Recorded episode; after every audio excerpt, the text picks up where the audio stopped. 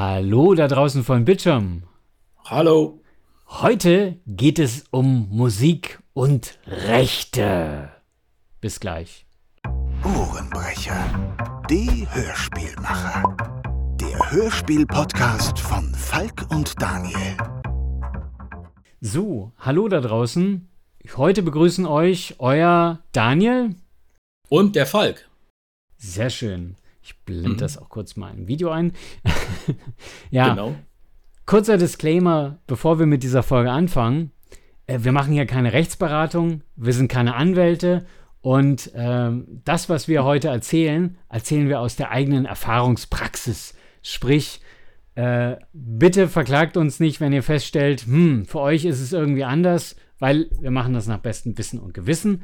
Aber vieles wissen wir nicht zwingend zu 100 Prozent. Deswegen, wir machen keine Rechtsberatung. Verklagt uns nicht, wenn ihr feststellt, äh, dass ihr nicht Elvis-Platten äh, äh, in Gold nachbrennen könnt. Genau. Also generell verklagt uns einfach überhaupt nicht. Also bitte nicht. So. Bitte nicht. Wir, wir sind gutartig. genau. Richtig. Genau. Äh, wir wollen uns ähm, in dieser Episode mal so ein bisschen über die Musiklizenzen unterhalten.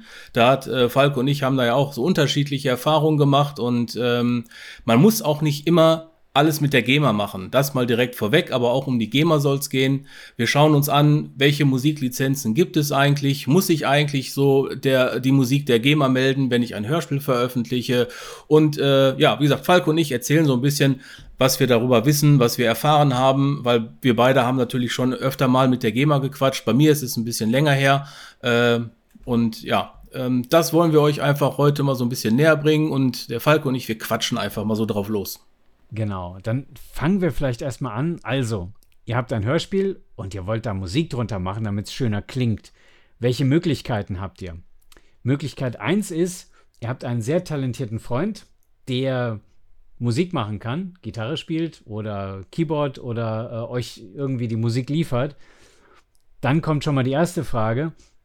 Macht er das äh, äh hauptberuflich und ist eventuell in der GEMA angemeldet? Dann kommen wir gleich noch drauf zurück. Wenn er aber ähm, reiner Privatmensch ist oder eben nicht GEMA-Musiker, dann ist das schon mal eine ganz gute Voraussetzung. Ihr habt keinen talentierten Freund, ja, dann gibt es unterschiedliche Möglichkeiten, wie ihr vorhandene Musik lizenzieren könnt. Und äh, da gibt es CDs oder äh, Musikproduzenten, mir zum Beispiel viele spontan, ohne Werbung machen zu wollen, Michael Donner ein, äh, von dem habe ich einige äh, CDs erworben mit eben Stockmusik, die man dann unter die Sachen machen kann. Ähm, da zahlt man einmalig und äh, die Musik gilt dann als royalty-free. Royalty-free heißt, ihr müsst nicht permanent für die Nutzung zahlen, sondern ihr kauft quasi einmal die Lizenz ein und könnt sie dann immer und immer wieder nutzen. Genau. Das ist jetzt auch schon so das erste Stichwort. Ähm, das ist bei meinen Recherchen ist mir das immer aufgefallen, wenn ich ähm, auf den Seiten war, dann steht da ganz oft auf den deutschen Seiten lizenzfreie Musik. Und oft ist es im Sprachgebrauch, dass man auch das benutzt, dass ich, ja, ich habe ja lizenzfreie Musik benutzt. Und es ist zwar so gang und gäbe, das zu sagen, aber trotzdem stimmt es eigentlich nicht, weil es gibt keine Musik, die lizenzfrei ist. Die, ähm, also beziehungsweise nicht auf den, auf den Seiten, wo die zum äh, kostenpflichtig angeboten werden. Oft wird es auch damit verwechselt, dass man meint, lizenzfrei bedeutet auch gleich kostenlos. Deswegen auch viele sagen dann, ja, ich habe doch hier äh, Royalty Free ähm, und jetzt soll ich dafür bezahlen. Wo man sagt, ja, der Gag ist, du bezahlst immer die Lizenz, aber du bezahlst sie, wie der Fall gerade schon sagte, einmalig und musst nicht für jedes Projekt äh, immer wieder eine neue Lizenz kaufen, sondern das gibt es auch, aber äh, auch da ist es so, äh, das hat erstmal gar nichts mit der GEMA zu tun. Ne? Also Royalty Free ähm, bedeutet auch erstmal, dass man den Lizenzgeber direkt bezahlt und ähm, das nicht noch zusätzlich an die GEMA noch, noch was abdrücken muss. Das ist halt, wenn ihr lizenzfreie Musik kauft, wo ich einfach sage, dass die Übersetzung ist einfach falsch. Also, ne, also lizenzfrei, ähm, ist sie nicht, ja, ja, ist, äh, genau. Was gemeint ist, ist einfach, äh, das Lizenzmodell bedeutet einfach, ihr müsst es nicht einer Verwertungsgesellschaft äh, melden, sondern ihr bezahlt die, äh, den, ja, den Lizenzgeber direkt. So. Genau, genau. Und da gibt es auch unterschiedliche. Ich meine, äh, ähm, wir müssen ja jetzt keine Werbung machen, weil es gibt so viele und ich habe natürlich nicht alle ausprobiert. Aber wir haben gerade festgestellt, dass Falk und ich den gleichen Anbieter haben, unter anderem äh, um uns äh, Musik zu, äh, äh, zu ziehen.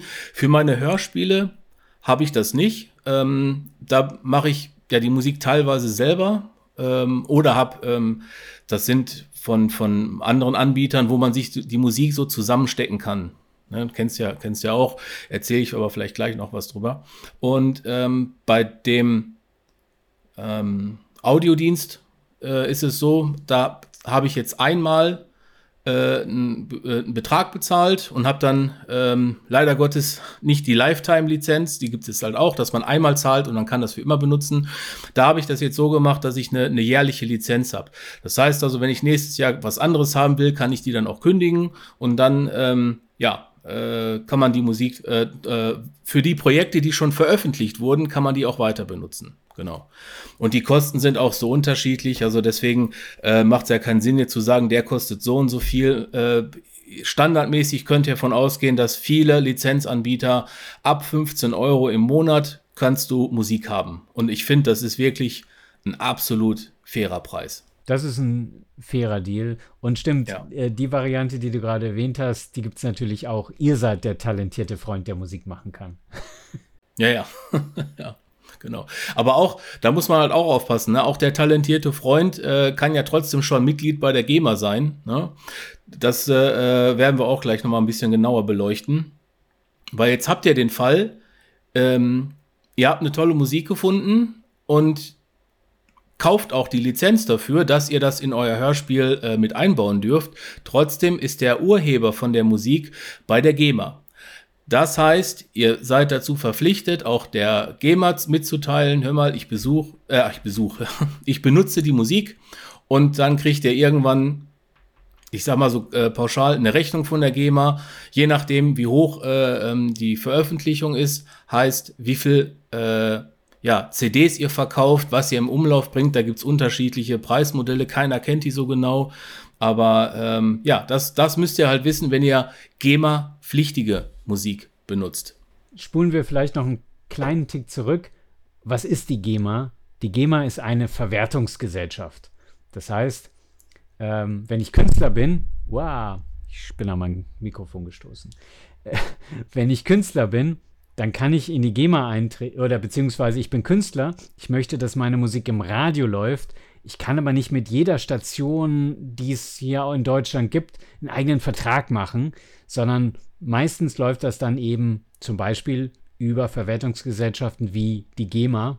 In dem Fall ist GEMA die Verwertungsgesellschaft in Deutschland, die auch. Aber die größte. Ne? Die größte und auch die so ein bisschen äh, gesetzlich äh, äh, äh verbriefte, weil ähm, wenn ich zum Beispiel eine CD herstellen will und egal, was ich da Musik für drauf habe, dann muss ich das der GEMA anmelden, damit die GEMA prüfen kann, hm, die und die Musik hast du drauf.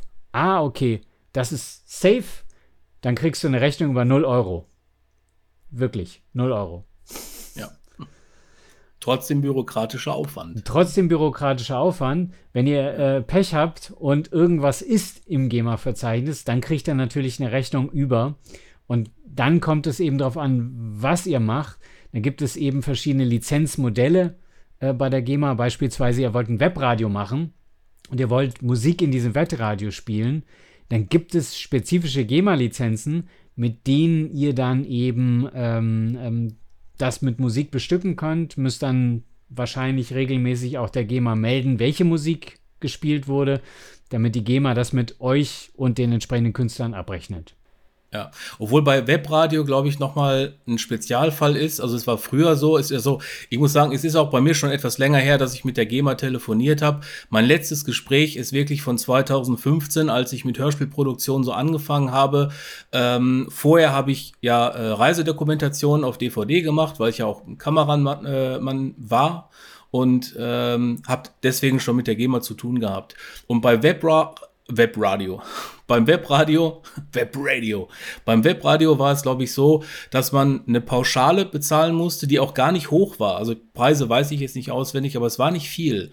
Und äh, dann konntest du ein ganz normales Webradio benutzen. Das heißt, du hast äh, monatlich eine, eine, eine, Gebühr gezahlt und dann war, glaube ich, so der, der Vorgang auch abgeschlossen. Beim, also das war jetzt speziell beim Webradio. Ne, etwas anderes ist natürlich, wenn du eine Compilations erstellen möchtest oder eben äh, in einem Video, in einer DVD oder halt in dem Hörspiel die Musik benutzt, dann ist es halt ein ganz anderer Aufwand. Ne? Ja. Muss ich das auf jeden Fall gut überlegen, GEMA-Musik zu nutzen, weil ja. äh, je nachdem auch, was für ein Budget für eure Produktion habt und wie groß die Produktion ist, das natürlich auch mit entsprechenden Kosten und sehr viel Bürokratie verbunden sein äh, äh, kann. Ja. Weil dann müsst ihr wirklich alles, also selbst wenn ihr das auf irgendwelche äh, Plattformen wie iTunes bringen wollt, müsst ihr mit der GEMA erst äh, eine Vereinbarung treffen. Und das kann durchaus nicht unaufwendig sein. Genau. Und ein weiterer Aspekt, warum es die GEMA überhaupt gibt, ist ja nicht nur, dass die äh, so treuhandmäßig die, die Urheber, ähm, ich sag mal, die Lizenzen verwahren, also verwalten, sondern äh, es geht ja auch darum, dass das eingenommene Geld jetzt nicht alles 100% bei der GEMA verwaltet, sondern es ist so, dass der groß, größte Teil geht wieder zurück an die Künstler. Jetzt ist das Ganze aber natürlich so ein, so, so ein Thema und äh, ist ja auch damals so ein bisschen durch die Decke, Decke gegangen, als ähm, ja hier die, die, ähm, die äh, Artikel, Artikel 17 oder später 13, ähm, ihr wisst, was ich meine, ne? Ähm, dass da die GEMA ja auch ziemlich äh, äh, ja, im, ich sag mal, unter Druck stand oder das war ja auch irgendwie 2009, als sie so Stress hatte mit, mit YouTube. Also es soll ja auch gar nicht darum gehen, ob die GEMA gut oder schlecht ist. Das soll jetzt für unsere Folge einfach völlig egal sein. Spiel, spielt auch am Ende keine Rolle, weil es gibt auch äh, natürlich die Daseinsberechtigung, weil wenn ihr zum Beispiel Musik im Radio habt oder Musik in TV-Spots, dann muss das ja jemand abrechnen und dann ist es ja gut, dass es sowas ja, gibt. Es genau. ist nur eben für das sollte aber noch muss man sich das überlegen. Genau, es sollte nur noch ergänzend sein, dass ähm, die GEMA eben auch die, die Gelder wieder auch äh, an, die, an die Künstler wieder verteilt. Da sind übrigens auch nicht nur Künstler, heißt eben, da sind Komponisten drin, da sind Musiker drin, da sind auch äh, Verlage drin, da sind auch ähm, äh, die, die, die Rechte geerbt haben. Ne? Die sind da ja auch noch drin. Ne? Also 90 Also drin heißt, drin heißt, genau, es sind glaube ich 90 90.000 90 Mitglieder, ne? Mitglieder ja. äh, sagt die GEMA auf ihrer eigenen Seite. Es könnten ja, wahrscheinlich ja. inzwischen ein paar mehr sein. Äh, Wikipedia sagt noch 80.000, also nicht irritieren lassen. Ja, aber ich habe mal, mal nachgeguckt, ähm, da sind auch noch ganz, ganz alte Daten drin. Die haben, glaube ich, auch die, die Zahlen noch von 2020 erst. Also das heißt, die letzten zwei Jahre äh, fehlen da ja auch und äh, ja. Genau. Genau, aber das jetzt nur mal so viel zur, äh, zur GEMA. Vielleicht noch einen ja, leichten, ja. Äh, kurzen Nachklapper. Die GEMA ist auch dafür zuständig, wenn ihr etwas aufführt. Also beispielsweise, ich habe zum Beispiel mal äh, Hörspiel im Kino-Events organisiert und hatte da mal ein Hörspiel, das GEMA-Musik hatte. Auch das wird dann ganz ordnungsgemäß bei der GEMA dann angemeldet und die hat dann dafür wieder einen eigenen Tarif will dann wissen, wie groß ist die Veranstaltungslocation und so weiter und darauf berechnen sie dir dann auch einen entsprechenden Betrag. Also auch das ist es. Oder auch wenn Musikkonzerte gespielt wird und vielleicht auch ein, an, äh, äh, ein Hinweis, selbst wenn ich GEMA Künstler bin und ich will meine eigene Musik verwenden, zum Beispiel auf der Homepage, selbst dann bin ich als Künstler auch GEMA-pflichtig. Vielleicht auch ein ganz äh, interessantes Detail. Ja. Ja, es ist auf jeden Fall ein bürokratischer Aufwand und den könnt ihr auch ganz einfach umgehen. Ne? Also der, wir haben es ja am Anfang ja schon gesagt, ihr könnt euch die Musik komponieren lassen von jemandem, der, Entschuldigung, von jemandem, der ähm, kein GEMA-Mitglied ist. Äh, ihr könnt ähm, äh, Musik kaufen genau. Ne, von Künstlern, die nicht bei der GEMA sind. Also Stockmusik könnt ihr halt verwenden. Ihr könnt natürlich auch selber komponieren. Das habe ich zum Beispiel bei meinen ersten Hörspielen äh, auch gemacht, dass ich äh, fast den ganzen Soundtrack selber komponiert habe. Und ähm, dann ist natürlich egal, ne? Also dann ähm, muss ich, das ist tatsächlich, für mich war es tatsächlich lizenzfrei, weil ich habe einfach nur äh, meine eigene Zeit investiert und habe meine eigene Musik gemacht. Äh, die könnt ihr übrigens auch auf meiner Seite ähm, kostenlos runterladen, wenn ihr das euch für ähm, eure eigenen Hörspielproduktionen haben wollt, könnt ihr das gerne machen, weil, und das kommt jetzt noch der nächste Punkt, ähm, meine Musik läuft unter der Creative Commons Lizenz. Was ist denn die Creative Commons Lizenz, da? Jetzt geht los. Was ist das denn? Das habe ich noch nie gehört. Ähm, kann ich das essen? Ne? Kann ich das auch haben? Gibt es eine App für? Ja. Äh, Im Groben und Ganzen bedeutet Creative Commons eigentlich nichts anderes, als dass ihr, ihr gebt es kostenlos raus, habt aber eine kleine Auflage, wie zum Beispiel, ähm, dass der Künstler, in dem Fall ich, muss genannt werden. Es darf nicht weiterverkauft werden. Es muss also weiterhin ähm, nicht kommerziell genutzt sein. Ihr dürft es trotzdem in eure Werke äh, mit einbauen. Dann gibt es auch verschiedene Abstufungen. Also es gibt ein ähm, Creative Commons für, für international und äh, dass ihr, äh, dass man auch zum Beispiel das Werk nicht ändern darf. Ne? Also das Creative Commons kann ja auch ein Bild sein, aber es geht ja hier um erster Linie um Musik, dass äh, das nicht verändert werden darf. Das heißt, ihr dürft es nicht remixen oder sonst was. Ähm, und ähm, da gibt es auch eine Seite, die halt creativecommons.org, glaube ich, ne? Muss ich gleich mal nachgucken. Gibt Auf es, jeden Fall Creative Commons, äh, da könnt ihr halt nachlesen, was es da für Lizenzmodelle gibt. Und der äh, Knackpunkt bei der ganzen Sache ist einfach, die Musik ist kostenlos, ihr dürft sie frei verwenden und das ist ja auch äh, das Geniale dabei, es kann nicht nachträglich lizenziert werden. Also Creative Commons ist immer Creative Commons. Es ist ja einfach also ich weiß nicht genau, wie die Formulierung ist, aber äh, als Lizenzgeber kannst du nicht sagen, ach, ist mir jetzt egal, jetzt will ich doch Geld dafür haben und äh, das kostenpflichtig machen äh, oder die anderen dann zur, zur Kasse äh, bitten und sagen, ja, du hast das ja schon benutzt, jetzt möchte ich Kohle von dir haben. Wenn die das unter der Creative Commons Lizenz runtergeladen haben, dann bleibt es auch so. Und ich glaube, dass wenn du einmal ein, ähm, und da bin ich mir jetzt nicht ganz sicher, aber ich meine, wenn du einmal Creative Commons eingerichtet hast, dann bleibt das auch so. Meines Wissens auch, aber wir sind keine Anwälte. Ja, genau. Also das kann sein, wenn ihr da mehr wisst, ne, könnt ihr uns Bescheid geben. Aber das wäre auf jeden Fall auch der äh, ein adäquater Weg, ähm, um an Musik ranzukommen, die ihr dann für eure Hörspielproduktion nutzen könnt. Genau, genau, genau. Ja. Aber wie du schon richtig sagst, ist am allerbesten machst du selber, weil dann naja, äh, weißt du, also, wo es herkommt. Wenn ich mir die alten Songs von mir anhöre, dann denke ich mir, hätte ich das mal lieber nicht gemacht. ja, wäre natürlich schon von Vorteil, wenn ihr ein bisschen Ahnung von Musik habt, wenn ihr Ahnung von Komponieren habt. Ähm, ja, für meine nächsten Hörspiele äh, werde ich mir definitiv irgendjemanden suchen, der das dann macht. Weil A, ich habe nicht die Zeit dazu oder nicht mehr so viel Zeit dazu. Und B, es gibt halt genug Leute, die das einfach viel, viel, viel, viel besser machen. Ja. Und äh, weil Musik ist ja auch wichtig. Ne? Deswegen haben wir ja diese Podcast-Episode gemacht. Weil ohne Musik äh, geht natürlich auch Hörspiel, aber mit Musik ist es einfach nochmal so ein Next Level. Du ihr könnt ihr die Atmosphäre schaffen und, und genau. Und. Atmosphäre schaffen, die Emotionen äh, unterstreichen.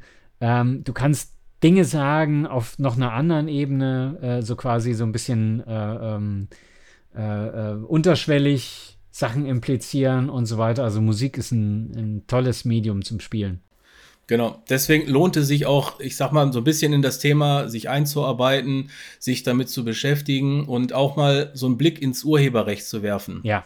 Also ich bin da auch jetzt kein, kein Super-Experte, aber ich habe ähm, als Grafikdesigner ja auch, bin ich ja auch Urheber von allem, was ich mache. Und auch als Hörspielmacher bin ich ja Urheber von vielen Sachen.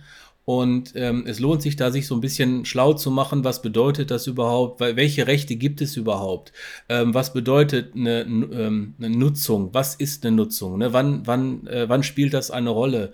Ähm, ich halte das eigentlich für nicht ganz unwichtig, weil viele fallen auf die Nase, weil sie blauäugig einfach loslegen und sagen, ach, die Musik hat mir gefallen, die benutze ich jetzt einfach mal. Äh, ja, und dann kommt irgendwann mal, was unwahrscheinlich ist, aber passieren kann, kommt von irgendjemand mal so eine Abmahnung äh, oder eine Unterlassungsklage, dass man die Musik nicht benutzen darf. Und ja, das habe ich jetzt Gott sei Dank noch, noch nicht, ist mir noch nicht passiert. Ja, mir, Und, mir bis jetzt auch nicht. Allerdings hatte ich schon äh, äh zweimal False Positives bei YouTube. dass mhm. ich ein Video hochgeladen habe. Da äh, kann ich auch hundertprozentig sagen, äh, dass ich die Rechte an der Musik hatte, die ich da verwendet habe. Ja. Und äh, das eine Mal ähm, ähm, war auch äh, eine Musik, die ich lizenziert hatte und wo ein Stück eines anderen Tracks, einer klassischen Musik, gesampelt war. Äh, da habe ich dann auch eher den, den, Weg des geringsten Widerstands genommen und äh, dieses Musik, diese, diese Sequenz rausnehmen lassen. Das kann man bei YouTube machen. Mhm. Weil da hat dann die deutsche Grammophon gesagt, ich hätte ihr Urheberrecht verletzt. Und mit denen wollte ich mich ja. lieber nicht anlegen. Obwohl bei, bei YouTube ist es so, ähm, das habe ich auch schon mehrfach gehabt, dass ich eine, eine, eine Mail bekommen habe oder äh, das war kein Claim, also es war kein Urheberrechtsclaim oder Strike oder sonst was, sondern ich habe die Info bekommen, dass äh, ich in meinen Videos ein Musikstück benutzt habe, was auf jeden Fall der Künstler angemeldet hat. Nicht ja. bei der GEMA, aber jemand hat da einen Anspruch drauf. Und bei mir wurden die Videos nicht sofort gesperrt, sie wurden nur entmonetarisiert, was bei mir auch nicht schlimm ist. Und ich habe immer die Möglichkeit zu sagen, ich erhebe Einspruch, weil manchmal war es so, dass die gesagt haben, ähm, ja, das ist an der Stelle wird stumm geschaltet. Das heißt, der gesamte Sound geht weg. Und das fand ich doof und ich habe denen gesagt, Moment mal, ich habe eine offizielle Lizenz und man kann dann dagegen vorgehen und sagen, ähm, ich beweise quasi oder ich weise nach, dass ich eine offizielle Lizenz habe. Jetzt ist es so bei, bei dem Anbieter, wenn man sich dann einen Song runterlädt, generiert das automatisch eine Lizenz, ein PDF. Das habe ich angehangen, habe gesagt, ich habe den Künstler sogar auch äh, in, den, in der Caption erwähnt und dann kann man das wieder freischalten lassen und bis jetzt war es bei allen Fällen so, dass innerhalb von zwei, drei Tagen der Urheber die Info gekriegt hat, der hat hier eine Lizenz und dann wurde das freigeschaltet. Ja. Also wenn ihr bei YouTube seid und äh, ihr kriegt ein, äh, ja, so, ein, so ein Claim oder ein Strike, beziehungsweise die Info, dass ihr irgendwo Urheberrechtsverletzung gemacht habt, ähm, ist erstmal gar nicht so dramatisch. Äh, vor allem, wenn ihr die Lizenz habt, ne, dann ist alles gut, das könnt ihr nachweisen, ist alles kein Problem. Genau. Aber ihr solltet generell, wenn ihr eine, ein Hörspiel produziert, nicht einfach eine CD aus dem Regal nehmen und sagen, ich ripp mir einfach die Musik und benutze die. Ich wollte schon immer, Erstens, dass Hans Zimmer die Musik zu meinem ja, Hörspiel genau. macht. Äh, es ist manchmal verlockend, aber ähm, es ist einfach unfair dem Künstler gegenüber. Es ist nicht legal und ähm, ja, ich persönlich finde es auch nicht gut. Also, Aber abgesehen davon, äh, Hans Zimmer, äh, sollten Sie hier äh, zufällig eingeschaltet haben, natürlich würde ich mich hochgradig geehrt fühlen, wenn Sie die Musik für mein Hörspiel machen würden. Aber ich würde ich sie mir nicht einfach klauen. Ich frage den mal an, ja. Ich, hab, ich war ja mal in seiner Masterclass, äh, ähm, habe ich mir mal gegönnt. War ultra spannend. Ähm, und ja, da frage ich den, den Hans mal, ob er Bock hat, für, ob er Musik für uns macht. Frag mal Hans, der ist ja gerade wieder auf Tour. Mhm. Von daher. Ja, das war wirklich, die Masterclass, die war echt nicht schlecht. Äh, hat, war auch jetzt nicht teuer, also hat jetzt nicht äh, ähm, unendlich viel Geld gekostet, 90 Dollar, glaube ich, und man hat, ähm, weiß ich nicht, so drei, vier, fünf Stunden Videomaterial, so einzelne Lessons, die man sich da angucken kann. Und das war schon echt interessant, äh, ähm, wie der da über die Musik erzählt hat. Er hat jetzt nicht speziell über äh, Musiklizenz gesprochen, er hat generell über die Arbeit äh, als Komponist gesprochen und auch ähm, der Austausch zwischen ähm, Regisseur und Musiker äh, und auch über ja das das äh, Komponieren natürlich, wie man wie man Musik komponiert. Ne? War, war ultra spannend. Was ich äh, da übrigens empfehlen kann, äh, ist äh, und das ist jetzt nicht geplant, äh, ist der YouTube-Kanal vom Tom Holkenburg. der formiert auch unter dem Namen Junkie XXL, der eben auch diverse äh, bekanntere Soundtracks gemacht hat. Mad Max Fury Road zum Beispiel äh, fällt mir da spontan ein oder bei einigen ähm, DC-Filmen hatte die Musik gemacht. Mhm. Und ähm, äh, der hat einen sehr spannenden YouTube-Kanal, wo er dann auch zeigt, so sieht sein Projekt aus. Also er hat dann so, so seine Templates äh, mal demonstriert und so. Das ist wirklich sehr beeindruckend, wenn man mal äh, so ein Maestro mit so einem großen Studio auch äh, mal bei der Arbeit quasi zugucken kann, äh, wie er dann eben vorstellt, wie er dann so ein Thema angelegt hat. Kann ja. ich sehr empfehlen. Also ich meine, da habe ich auch einige äh, Tutorials schon gesehen, beziehungsweise so Demo-Videos, wie so ein ja. Musikstück entsteht. Das wäre allerdings eine, eine, eigene Episode. Das wäre eine eigene Episode. Ja. Vielleicht, vielleicht, machen wir was über Komposition. Ähm, genau. Bislang ist meine Erfahrung auch, dass ich eben hier ein bisschen Ambiente zusammengeklimpert habe. Ja, das äh, kriegt man noch hin, aber. Das kriegt man, ähm, kriegt man auch noch hin. Ja, aber auch das ist nicht so einfach. Ne? Wenn es zu viel wird, dann hört man den Dialog nicht mehr.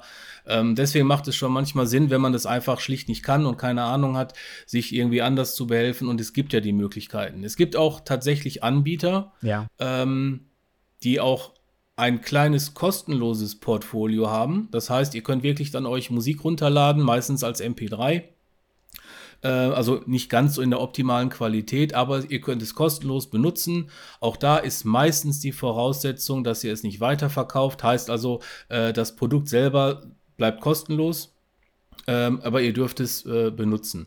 Ähm, da gibt es so einige davon. Auch da einfach mal ähm, im Internet ein bisschen recherchieren. Das lohnt sich auf jeden Fall. Und äh, wie gesagt, Thema Lizenzen solltet ihr euch auch mit beschäftigen, wenn ihr Hörspiele produzieren wollt mit Musik. Und geht bitte auch nicht davon aus, nur weil es Hobby ist oder weil es privat ist, dass das keinen Ärger geben kann. Es ist unwahrscheinlich, ne? aber sobald ihr veröffentlicht, ja, sobald, sobald, ihr, ihr im Internet seid, ja. ähm, gerade ja. YouTube und Co. haben Suchmaschinen, die inzwischen ziemlich gut sind. Ähm, kann ich auch eine Geschichte erzählen. Ich hatte ein Urlaubsvideo, da war ich am Times Square und da lief im Hintergrund ein Song, total über äh, äh, laut überblendet, also man hat kaum was verstanden. Aber YouTube hat ihn identifiziert und hat mich darauf hingewiesen: Hey, du pass mal auf, da ist äh, Musik von dem und dem drunter.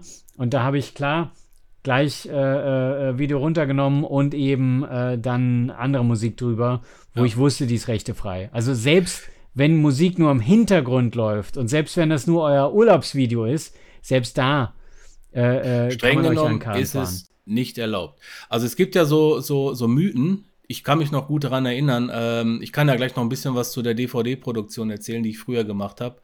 Ähm, da war es immer so, es gab ja diese klassischen Mythen, was ist GEMA-pflichtig und wann nicht. Und ja. einer der größten Mythen war, glaube ich, immer, die ersten acht Takte sind frei. Und man auch schon sagte, das ist so die ersten acht Takte, ja. Nicht die ersten Sekunden, nein, die ersten acht Takte, die darf man benutzen bei einem Song. So. Und ich habe dann tatsächlich bei der GEMA angerufen, äh, weil wir hatten eine DVD-Produktion. Ich habe ja, wie gesagt, früher also Reisedokumentationen gemacht, äh, die ich gefilmt habe. Und es war bei einer Veranstaltung, ähm, war einfach ganz deutlich ein Lied zu hören. Und dann hatte einer gesagt, ja, das zählt äh, oder das geht unter das Zitatrecht, weil wir machen ja eine Dokumentation und äh, gab und dann sagte auch einer, ja, äh, die ersten acht Takte sind sowieso frei. Und dann habe ich bei der GEMA angerufen und habe mal nachgefragt und habe genau gesagt, so, das und das möchten wir machen, das und das ist passiert, das und das äh, kann man hören. Und die Aussage von der GEMA, also ich sag mal ungefähr Zeitraum, das war so um 2008, 2009 herum, um mhm. den Dreh. Da hat, hat die Mitarbeiterin gesagt, wenn der Song zu identifizieren ist, dann ab der ersten Sekunde, äh, sofern natürlich die GEMA-Musik ist, ne? aber alles, was so Pop ist, ist ja so, also was kommerzielle Musik ausgehen, ist. Die größeren ist Labels sind alle in der GEMA. Ja, genau. Also ich wüsste kein, kein großes Label, was nicht, nicht, nicht GEMA, äh, das bei der GEMA ist.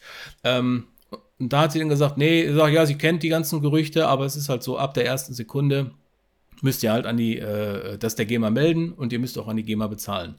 Ähm, deswegen äh, verlasst euch nicht auf irgendwelche Mythen, die ihr mal gehört habt, sondern ihr dürft auch bei der GEMA anrufen und nachfragen. Habe ich auch schon gehört, nein, man darf doch äh, hier schlafende Hunde nicht wecken. Und ich dachte, ja gut, aber ich brauche eine Information. Das zweite Mal, dass ich länger, also länger mit der GEMA telefoniert habe, war ähm, als ich mit der Hörspielproduktion angefangen habe, das war 2015, und da hatte ich auch bestimmte Fragen, weil ich wissen wollte, wie ist das denn jetzt? Ich mache eine kommerzie äh, nicht kommerzielle Produktion, muss ich das überhaupt melden? Und auch da hat die GEMA gesagt, ihr müsst, wenn ihr was veröffentlicht, immer der GEMA melden. Ihr müsst es immer der GEMA melden. Einfach, damit ihr auch sehen kann, ähm, ist da GEMA-pflichtige Musik drin, dass sie das überprüfen kann und natürlich, dass sie auch weiß, meine Hörspiele von mein Ohrenkino sind nicht äh, äh, GEMA-pflichtig. Dass sie das einfach wissen. Ich habe das ehrlich gesagt, habe ich nicht gemacht, weil es ist nicht nur äh, nicht kommerziell, sondern ich habe einfach gedacht, das läuft unterm Radar, weil ich eben auch keine GEMA-Musik benutze. Äh, ich habe meine eigene Musik komponiert und die Musik, die ich fremd habe, da habe ich eben eine offizielle Lizenz für. Deswegen kann da auch nichts passieren und ich habe mir diesen bürokratischen Kram äh, gespart und ich kenne auch keinen, der Hobby-Hörspiele macht, der das der GEMA meldet. Aber streng genommen, ne, Asche auf mein Haupt, hätte ich es machen müssen. Ja. Also ich glaube, ähm, aber wie gesagt, wir sind keine Anwälte, wir können keine Verantwortung für irgendwas übernehmen, äh, außer für das, was wir machen, weil das liegt in unserer Verantwortung. Genau. Ähm, ist auf jeden Fall ein Thema, mit dem muss man sich auseinandersetzen, wenn man ähm, äh, Hörspiele macht und eben Musik haben möchte. Ähm, dann sollte man das äh, bedenken. Auf jeden Fall. Und falls ihr zu dem Thema noch mehr Fragen habt, äh, weil wir haben jetzt, wir haben das jetzt hier nur mal grob angerissen, äh, wisst ihr ja, könnt ihr uns gerne eine E-Mail schreiben. Und ähm, jetzt ist mir gerade die Adresse entfallen, weil wir die nie sagen. Podcast at ohrenbrecher.de Ach, guck, wir sagen das so selten, dass ich das schon gar nicht mehr weiß, wie diese E-Mail-Adresse lautet. Meine Herren. Auf jeden Fall, da könnt ihr uns immer. zum Beispiel ich noch, noch. Ich sage es immer. Ja? Du, genau, du sagst es immer. Genau, äh, wenn ihr dazu Fragen habt oder euch noch andere Sachen einfallen oder wenn wir vielleicht an irgendeiner Stelle was falsch gesagt haben, wisst ihr ja einfach eine E-Mail schreiben und ähm, ja, wir haben es trotzdem falsch gesagt, aber ihr habt uns dann wenigstens korrigiert. Richtig. Genau, ja. wir können das dann bei der nächsten äh, äh, Hörer-Mail-Folge dann auflösen. Ja. Genau. Wir haben übrigens Post bekommen aber äh, das zu einem späteren äh, Zeitpunkt oder in einer anderen Episode. Machen wir genau. das so. Dann genau. glaube äh, ich, sind wir schon wieder durch. Ja. ja? Oder ich, äh, dann sparen wir uns die DVD-Geschichte. Dann eh sparen doof. wir uns die DVD-Geschichte für Teil 2, weil wir wollen ja unter genau. unserer magischen Grenze von 30 Minuten, also quasi einer U-Bahn-Fahrt bleiben. Ja, stimmt. Also wir haben einfach festgestellt, es ist ein, ein guter ähm, Zeitrahmen, äh, 20, 30 Minuten und äh, wir werden sehen, wie wir das Ganze vielleicht noch aufstocken. Und ja, also bis jetzt habe ich auch nur ein gutes Feedback gehört, dass die Länge, glaube ich, ganz okay ist. Und ansonsten, wenn ihr mehr hören wollt, dann ist das eure Chance, uns zu schreiben oder uns gerne einen Daumen dazulassen, äh, einen netten Kommentar auf dem Podcast-Portal eurer Wahl. Könnt uns zum Beispiel bei podcast.de auch direkt abonnieren oder direkt über unseren RSS-Feed auf ohrenbrecher.de, bei Spotify, bei iTunes, also. Wir sind überall. Wir sind überall. Äh, hier, äh, überall. Wir sind, ja, dick im Business. Dick Omnipräsent. würde ich sagen. Ja, ja. Jo. Genau, dann äh, würde ich sagen, habt Spaß, hört Hörspiele. Wir hören und wir sehen uns. Bis dann. Ciao, ciao. ciao. Sie hörten den Ohrenbrecher-Podcast. Eine Produktion von Falk T. Puschmann vom Studio Weltenbrecher und Daniel Schiepe von Mein Ohrenkino. Copyright 2023. Alle Rechte vorbehalten.